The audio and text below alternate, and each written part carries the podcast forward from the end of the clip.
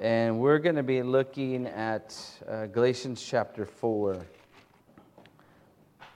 Um, every year at Christmas time, I, one of my favorite things to do is to read uh, Charles Dickens' A Christmas Carol. Um, it's, a, it's one of my personal traditions that I do, and it's, if, I don't know if you've ever read it, or maybe you've seen the movie, not Disney's Christmas Carol, but the real one, you know, black and white, or uh, even the one by, I think, Jim Carrey. That one's a really good one as well. But uh, it's a story of redemption, if you don't know it. And it's about a man who, because of his love for money, he's grown cold and mean and unloving. Uh, he's described in this story, uh, and I like this, as a squeezy, wrenchy, grasping, scrapping, clutching, covetous old sinner. Pretty accurate description of Ebenezer Scrooge. Uh, well, what happens in the story, for those of you that don't know, I mean, it's only been around since 1843, but in case you don't know it, uh, there's a series of he, he's uh, there's a series of visitations by three spirits uh, who individually take him on a journey to see his Christmas past, his Christmas present, and Christmas future. And all this is in an effort to get him to change his ways because of you know who he is and what he's become. Um, and this is a spoiler alert, again, for those of you that have not seen it. You might want to plug your ears or haven't read it. But again, it, I, I, did find out, even though it's been around since 1843, it's, it's been published every year. There's new publishings of the book. It's a continuous publication, which is pretty cool. Uh, he changes for the better at the end. You know, Ebenezer uh, sees what he was and who he's become and what's going to happen to him, and that causes him to change. And so, how does that relate to what we're going to talk about tonight? Well, tonight I'm going to read a portion of Scripture um, that directs us to consider our history, the world history, and even our own individual histories of Christmas past, Christmas present, and Christmas future. Now, when I say Christmas, uh, I, I don't mean it like, you know, what our Christmas was like in the past and how it is today and in the future. What I'm talking about is the coming of Jesus Christ into this world. What I'm talking about is Jesus Christ coming and living a life and dying and being buried and resurrected again. Basically, we're talking about the work of redemption. How has life, human history looked before Christ, meaning Christmas past, when Christ came, Christmas present, and in our current church age, and when Christ comes again in the future, and that would be Christmas future. So as I talk about those things, that's what I'm talking about. And so let's, let's look at the text this evening. Again, we're in uh, Galatians chapter 4. Let's look at verses 3 through 7. And so I'm going to read through them and then come back. And then, as I said, I'm going to point out those three things. And we'll see how it relates to our lives. So in Galatians chapter 4, uh, starting in verse 3, the Apostle Paul writes So also we, while we were children, were held in bondage under the elemental things of this world. But when the fullness of time came, God sent forth his Son, born of a woman, born under the law, in order that he might redeem those who were under the law, that we might receive the adoption as sons. And because you are sons, God has sent forth the Spirit of His Son into our hearts, crying, Abba, Father. Therefore, you are no longer a slave, but a son. And if a son, then an heir through God. So that's the text that we're going to look at this evening. So let's go back to the very beginning and let's look at Christmas past. And what again, what I mean here is what was life like before Christ came? And we're going to look at it in two senses. In one sense, as humanity, world history in general, and then in our lives, your life as it is today, and my life. So, Christmas past is described in verse 3. Let's look at it again. So, also, we, while we were children, were held in bondage under the elemental things of this world. So, before Christ came into this world, the Apostle Paul is writing, that all of human history was held in bondage, and specifically, he's talking to the church at Galatia, but we're talking about all of humanity. is held in bondage or captivity or enslaved to something before Christ came. And what we were enslaved to or uh, held captive by was all the things that keep us from Christ or things that we think we need to do to redeem ourselves. You see, the enemy's goal in this world is to keep us busy, seeking fulfillment and redemption in anything and everything, as long as it's not trusting in Christ. In Colossians chapter 3, verse 8, the Apostle Paul, writing about things that blind us and keep us busy, writes this Beware lest any man spoil you, spoil you through philosophy, vain deceit, and after the traditions of men, after the rudiments of this world, and not after Christ. Again, everything is keeping us busy, keeps us distracted, and it's not on focusing on Christ. And that's what the Apostle Paul is saying here. All these things keep people in bondage, in slavery, or held captive to not seeing God. Again, going back to Ebenezer Scrooge, he was held captive by, for him, it was money. And he lost everything and became a, a wretched and covetous old sinner. In another place, Paul writes in 2 Corinthians 4, he says this, and even if our gospel is veiled, it is veiled to those who are perishing, in whose case the gods of this world has blinded the minds of the unbelieving, so they might not see the light of the gospel of the glory of Christ, who is the image of God. Again, just another description of, of what happened to us, and maybe even you today, before Christ. It's veiled. You're kept from seeing the joy of Christmas. And one last verse again to just describe this bondage. In Ephesians chapter 4, verses 18 and 19, the Apostle Paul writes, Being darkened in their understanding, excluded from the life of God because of the ignorance that is in them, because of the hardness of their heart, and they, having become callous, having given themselves over to sensuality for the practice of every kind of impurity with greediness. This is the outcome of being without Christ. You're living for yourself and living for anything and everything but Christ. And so, again, in our text, as the Apostle Paul is talking about before Christ or Christmas past, we were all held in bondage, each and every one of us. And some of us, even today, tonight, are held in bondage in some way, not seeing Christ. And so, this is what Christmas past is for, for all of humanity and for even some people today because they are without Christ. Humanity is lost without Christ, and you and I are lost without Christ. We're held captive, enslaved, or in bondage.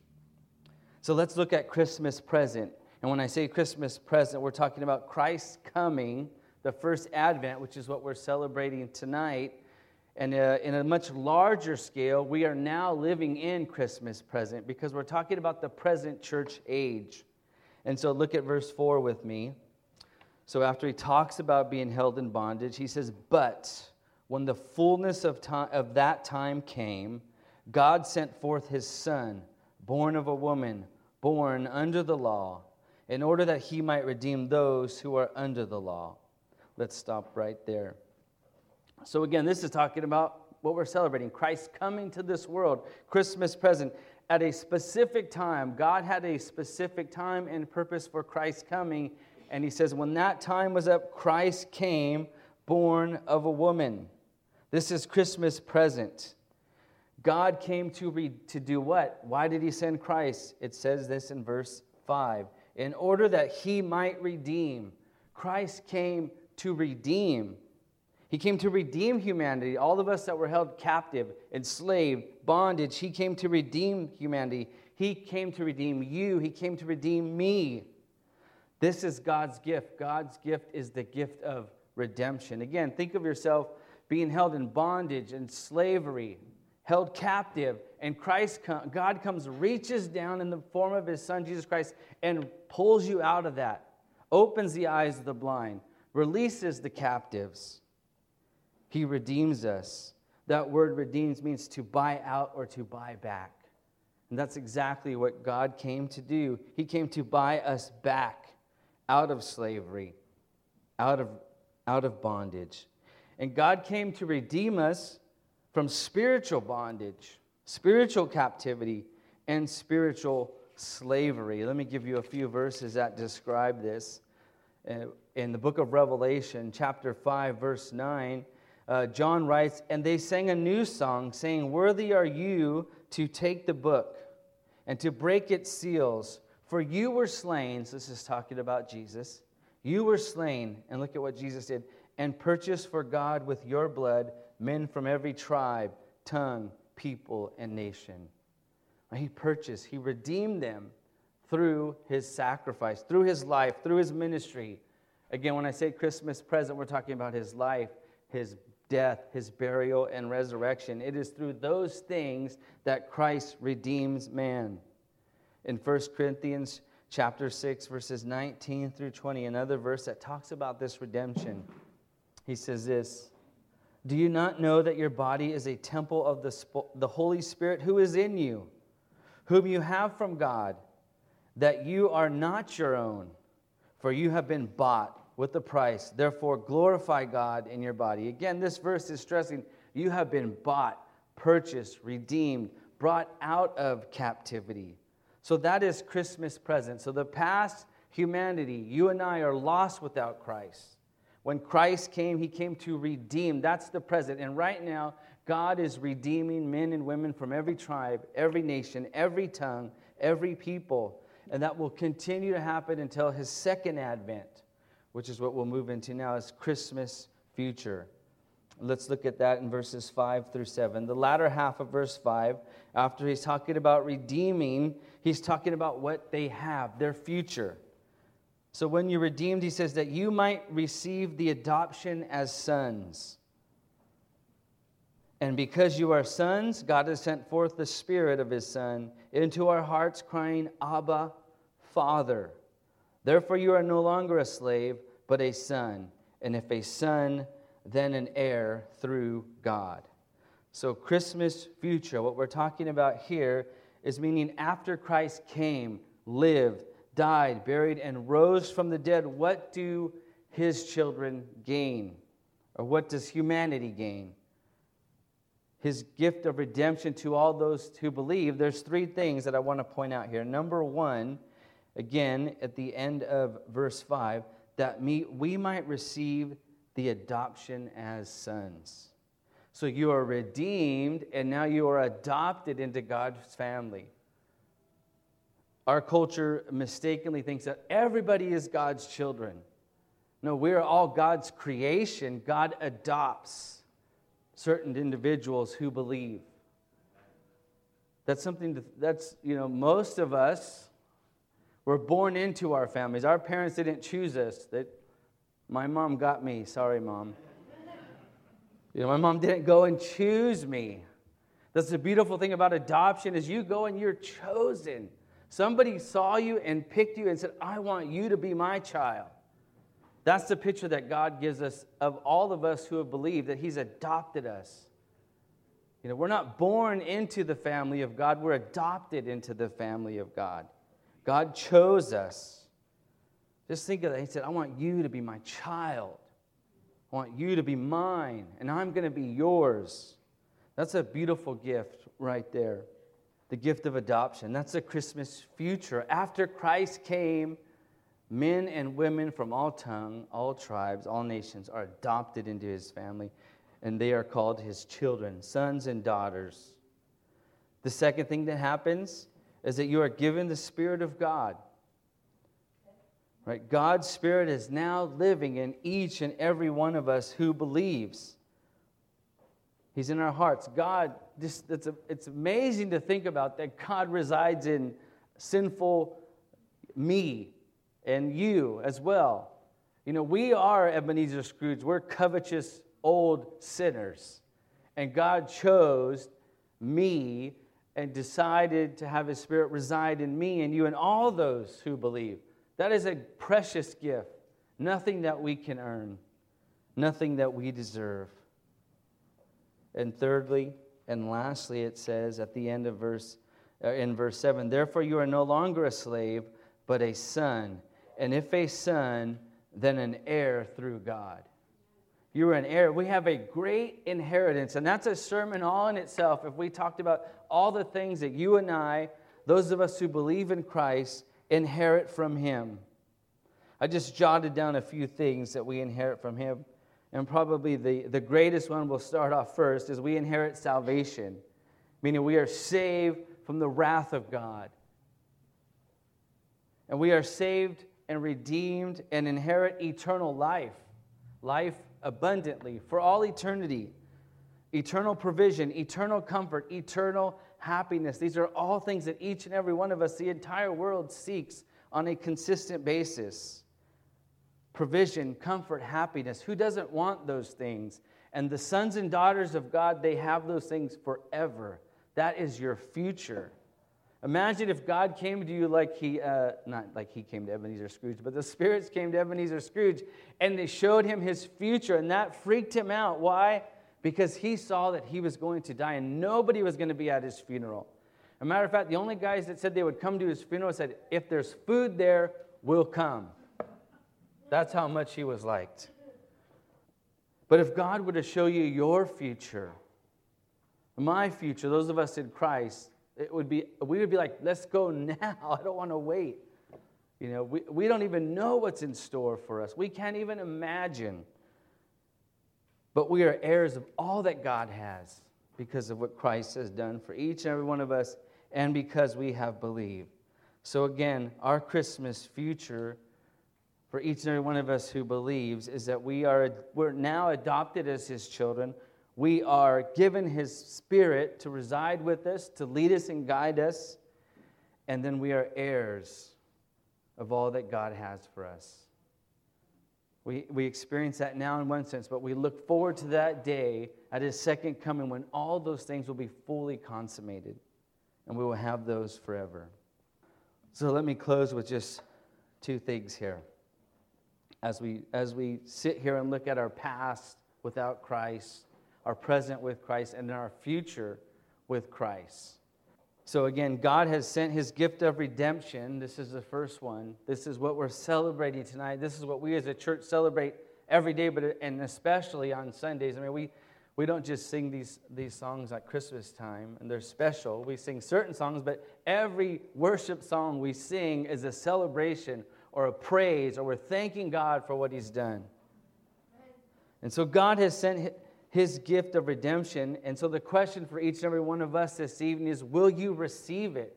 God doesn't force it upon you. He sent his son into this world to redeem. Will you receive it? Meaning, will you believe in him? Will you trust in him for your salvation? If you have not done that t- today or at all in your life, I pray that you would not leave this building until you do that. And after, after the worship songs are over tonight, We'll have a couple people up front here that, if, that will pray with you, talk to you about what that means. And I pray that you would not take that lightly, that you would walk forward and, and, and talk to them about it. Because God has sent his gift of redemption. Will you receive it? Secondly, for those of us who have received it, there's many of us in this room this, this evening say, We've received the gift of redemption. I just want to uh, encourage us in, in two ways, or really just one way. Let us enjoy it, this redemption that we have. Let us enjoy it by living for Him. And I want to close with this last verse, and it, we read it already in 1 Corinthians chapter 6. So this is our tonight. I want you to go out and enjoy the gift of redemption that you have. In 1 Corinthians 6:20, he says, "For you have been bought with a price." Right? We've been bought with the price. We've been redeemed freed, released from our captivity in a sense. So, what are we called to do? Glorify God in your body. Do whatever you want, but make sure it's glorifying God. That's what I want tonight. Again, if you've received God's gift, go out and glorify Him with all that you have, with all that you do. Let's pray.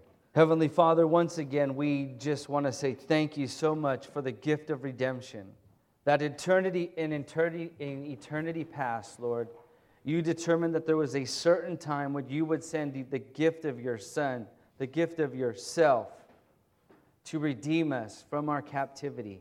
And we thank you for that, Lord God. We thank you for adopting us, for giving us your Holy Spirit, and for making us heirs of salvation through Jesus Christ. For those of us who have experienced this, Lord God, we just say thank you once again.